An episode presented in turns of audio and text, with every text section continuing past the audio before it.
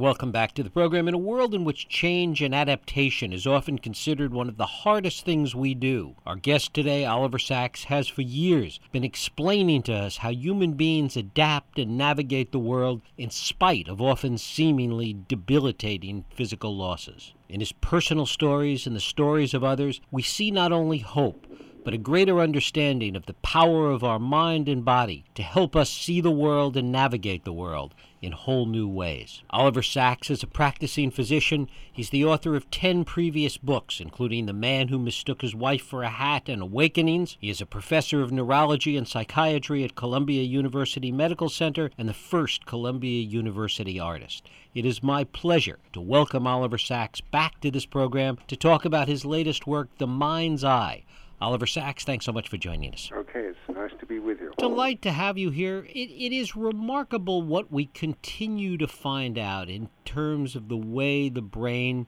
continues to adapt to help us to make up for whatever shortcomings we might have. Talk a little about that. Um, yes, well, um, until about 20 or 30 years ago, um, uh, it was thought that um, things were pretty rigidly organized in the brain, and that if there was damage, you would you would lose a function, and that was that. Um, we now have much more feeling of the brain's ability to adapt and to learn and, and to be plastic. Um, and uh, one um, one sees this very very strikingly in uh, in, in children, but but this plasticity, this ability to change is there throughout life, and um, uh, and I think I think without it, um, all sorts of things would be very very difficult. One of the things that you spend a great deal of time talking about in the mind's eye is your own personal experience with vision. Tell us a little about that. Um, the well, I, I threw in my own experience because I also became a patient. Um, and um, uh, six years ago, I was uh, found to have a, uh, a malignant tumor in the right eye. Um, and I had all sorts of um, frightening but fascinating symptoms from this. And um, I think one way of uh, trying to control some of my fear and the sense of being passive in face of things was to was to investigate it and keep a journal, uh, of which there are excerpts in the uh, in the book. Mm-hmm. Um, I um, there were many many things which amazed me. One of them was the brain's ability to fill in an area of blindness, sometimes quite a large area. Um, um, provided there was a um, uh, provided the brain knew about the environment all around it. Um, uh, on on one occasion, I remember uh, looking up at the sky with my blind spot. It was a lovely cloudless day. The blind spot then immediately became blue, like the sky, so I could no longer distinguish it. It was camouflaged or filled in but then some birds came along and they vanished as they got into that area and reappeared the, the other side. That was very startling. Um, I, I had all sorts of um, uh, distortions of vision, and finally, um, uh, after about two years, I I lost all central vision in that eye, and um, with that, I I lost the power of seeing in depth of stereoscopic vision. Um, I've um, uh, I've loved stereo vision all my life. I did stereo photography. I was a member of the New York Stereoscopic Society, and um, I was extremely conscious of, of depth. And uh, and now, uh, alas, I'm extremely conscious of flatness. Um, although I I, I, I have various ways of dealing with this. One of the things that, that you talk about is all of the strange paradoxes with respect to how people see. That people can have perfectly good vision and not recognize their own children. the way people with no vision can become hypervisual. Talk a little bit about that and what it tells us about how the mind deals with the issue of vision.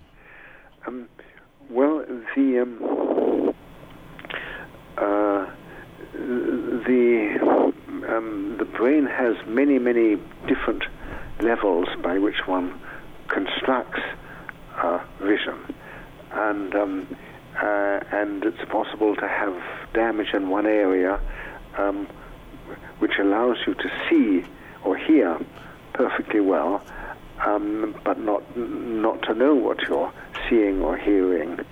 Uh, this um, this came up with two of the people whom I describe in, in the book. One of them was a Canadian novelist who um, uh, who felt fine, had breakfast, went out to get the daily paper, which looked okay as it lay on the doorstep, but when he looked at it more closely, he found it was unintelligible in that he'd lost the ability to read. Um, although he found he could still write. This was a strange paradox that one can write fluently, but one may not be able to read what one has written. Different parts of the brain are involved. Uh, being a writer, he thought this was catastrophic, but then things became easier for him. It turned out that his, he or his brain, quite unconsciously, were using a new way of reading. Basically, he was copying what his eyes saw with movements of the tongue uh, on the back of his teeth or on his, the roof of his mouth. And uh, he was reading by writing with his tongue. Mm. I mean, I, I, found that an amazing example of adaptation. Um, but, but with your other thought, uh, the visual blind, um, uh, at one time I thought that uh, if people lost their sight in adult life, they might become unable to remember seeing or to imagine seeing and I read one book where this was apparently the case.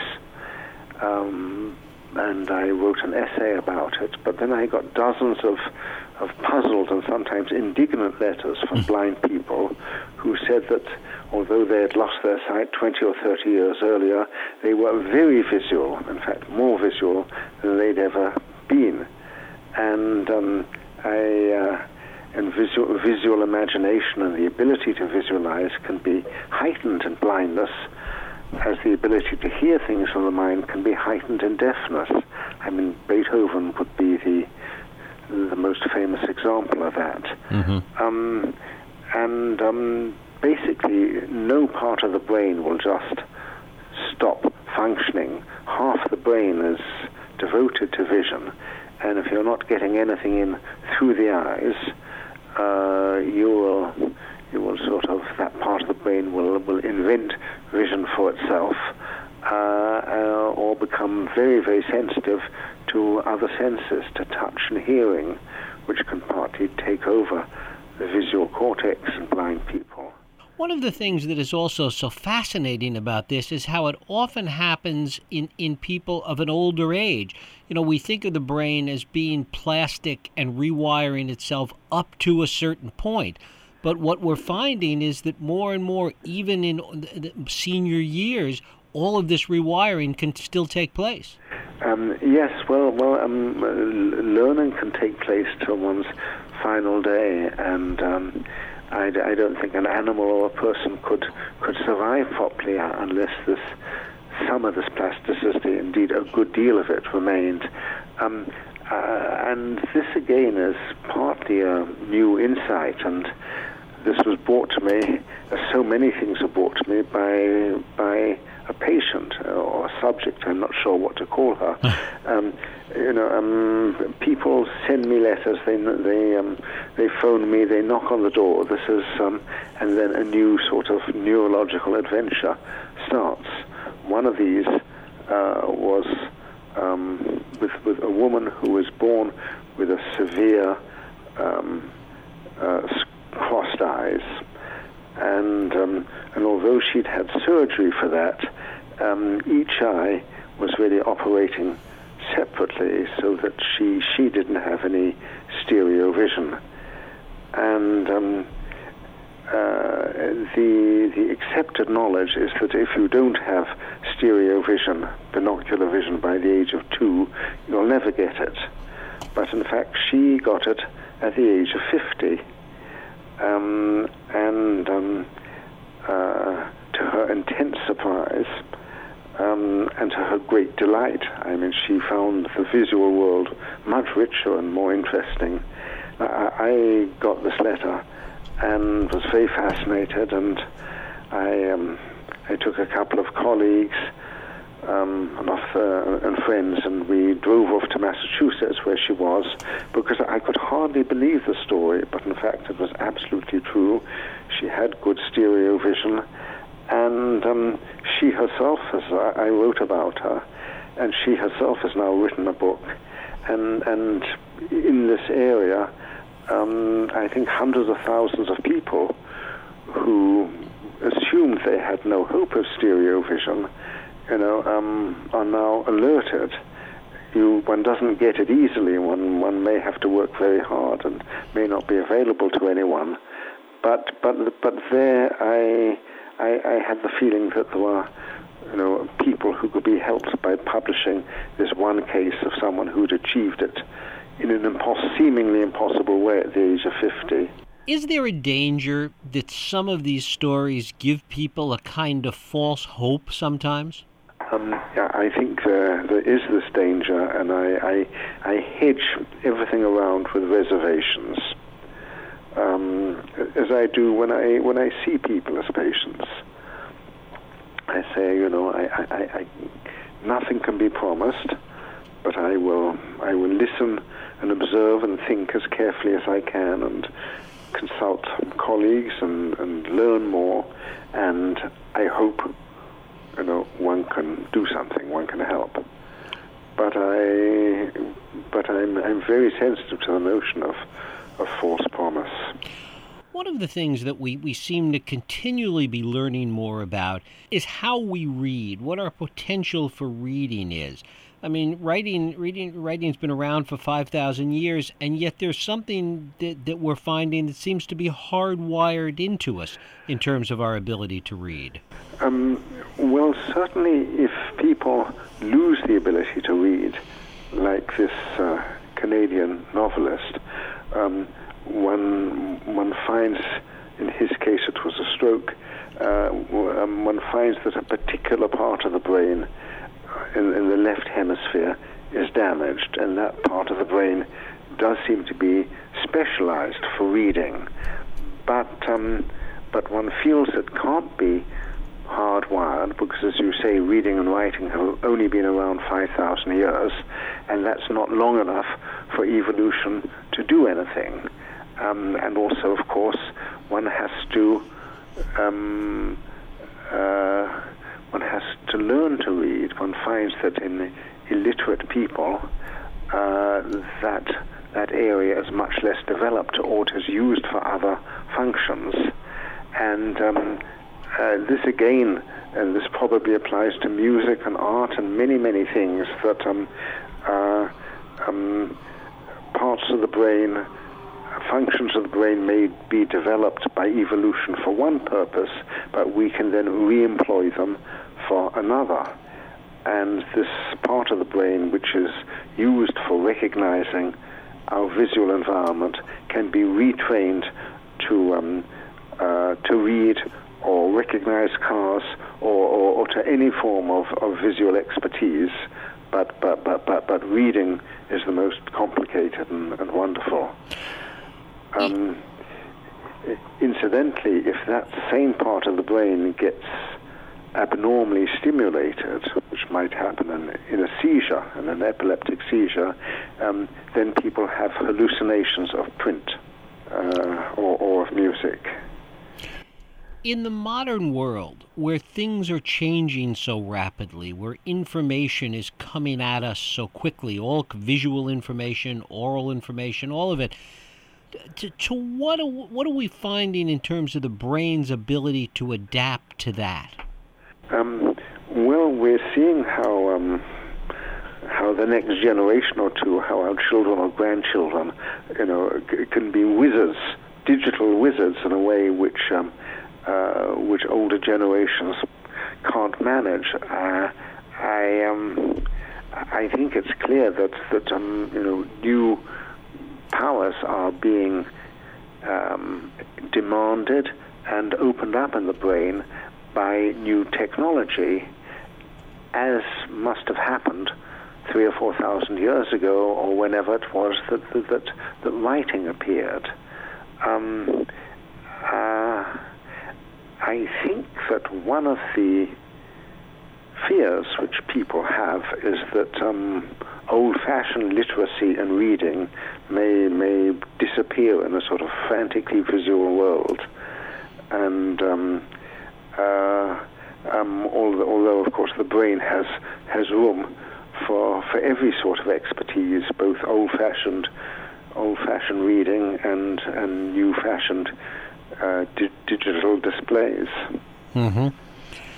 Um, but um, I, I, do think the um, the notion of multitasking, uh, which is a, a very favourite one, is a bit of a delusion. I think the the human brain and the animal brain is not good at multitasking and if people feel they're doing half a dozen things, they're not doing any of them with full attention. I mean, I guess the, the other part of it is that the degree to which it is kind of a zero sum game for the brain. That if we, we have to adapt to certain things and learn how to do things anew, that it, we pay a price for it somewhere else. Um, well, we we may pay a price for it. Um, uh, um, you know, if one looks at television all the while uh, or, or, or, at a screen, um, and uh, um, sort of um, reading may may atrophy a bit or, or just fail to develop. But I, I, don't think one necessarily pays a price. What I think we need to do is is, is to um, be able to integrate the new technologies with with the old one. Um, incidentally, um, uh, 2,500 years ago, Socrates um, um, was worried about writing. Socrates himself never wrote a word.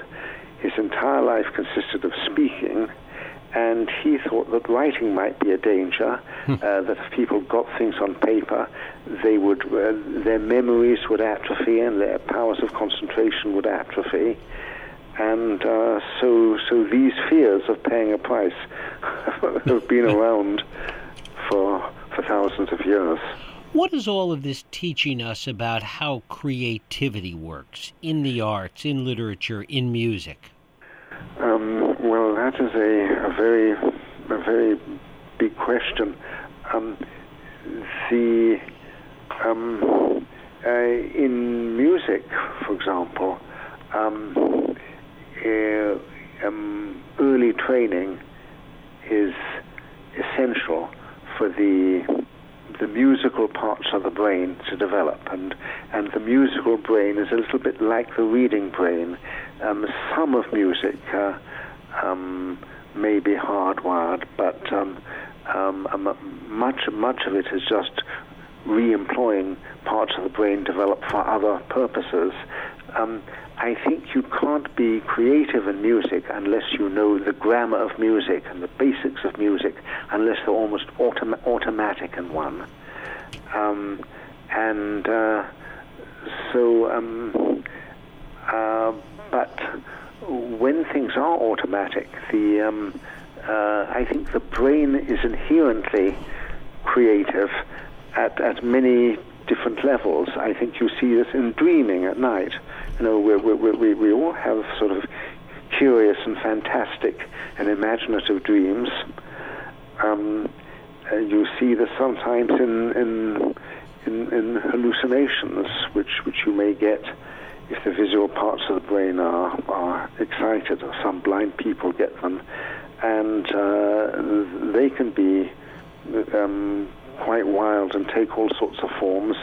Um, the brain plays with possibilities. The brain is always always active, But if there is a central interest uh, in, in anything, I think one, one becomes creative around that. Oliver Sacks, his new book is The Mind's Eye. Oliver, I thank you so much for spending time with us today. Oh, thank okay. Um, well, the, my, my next book, which will be on hallucinations, will come out next year, so perhaps we'll meet again then. We'll look forward to it. Oliver Sacks, The Mind's Eye. We'll take a break. I'll be right back.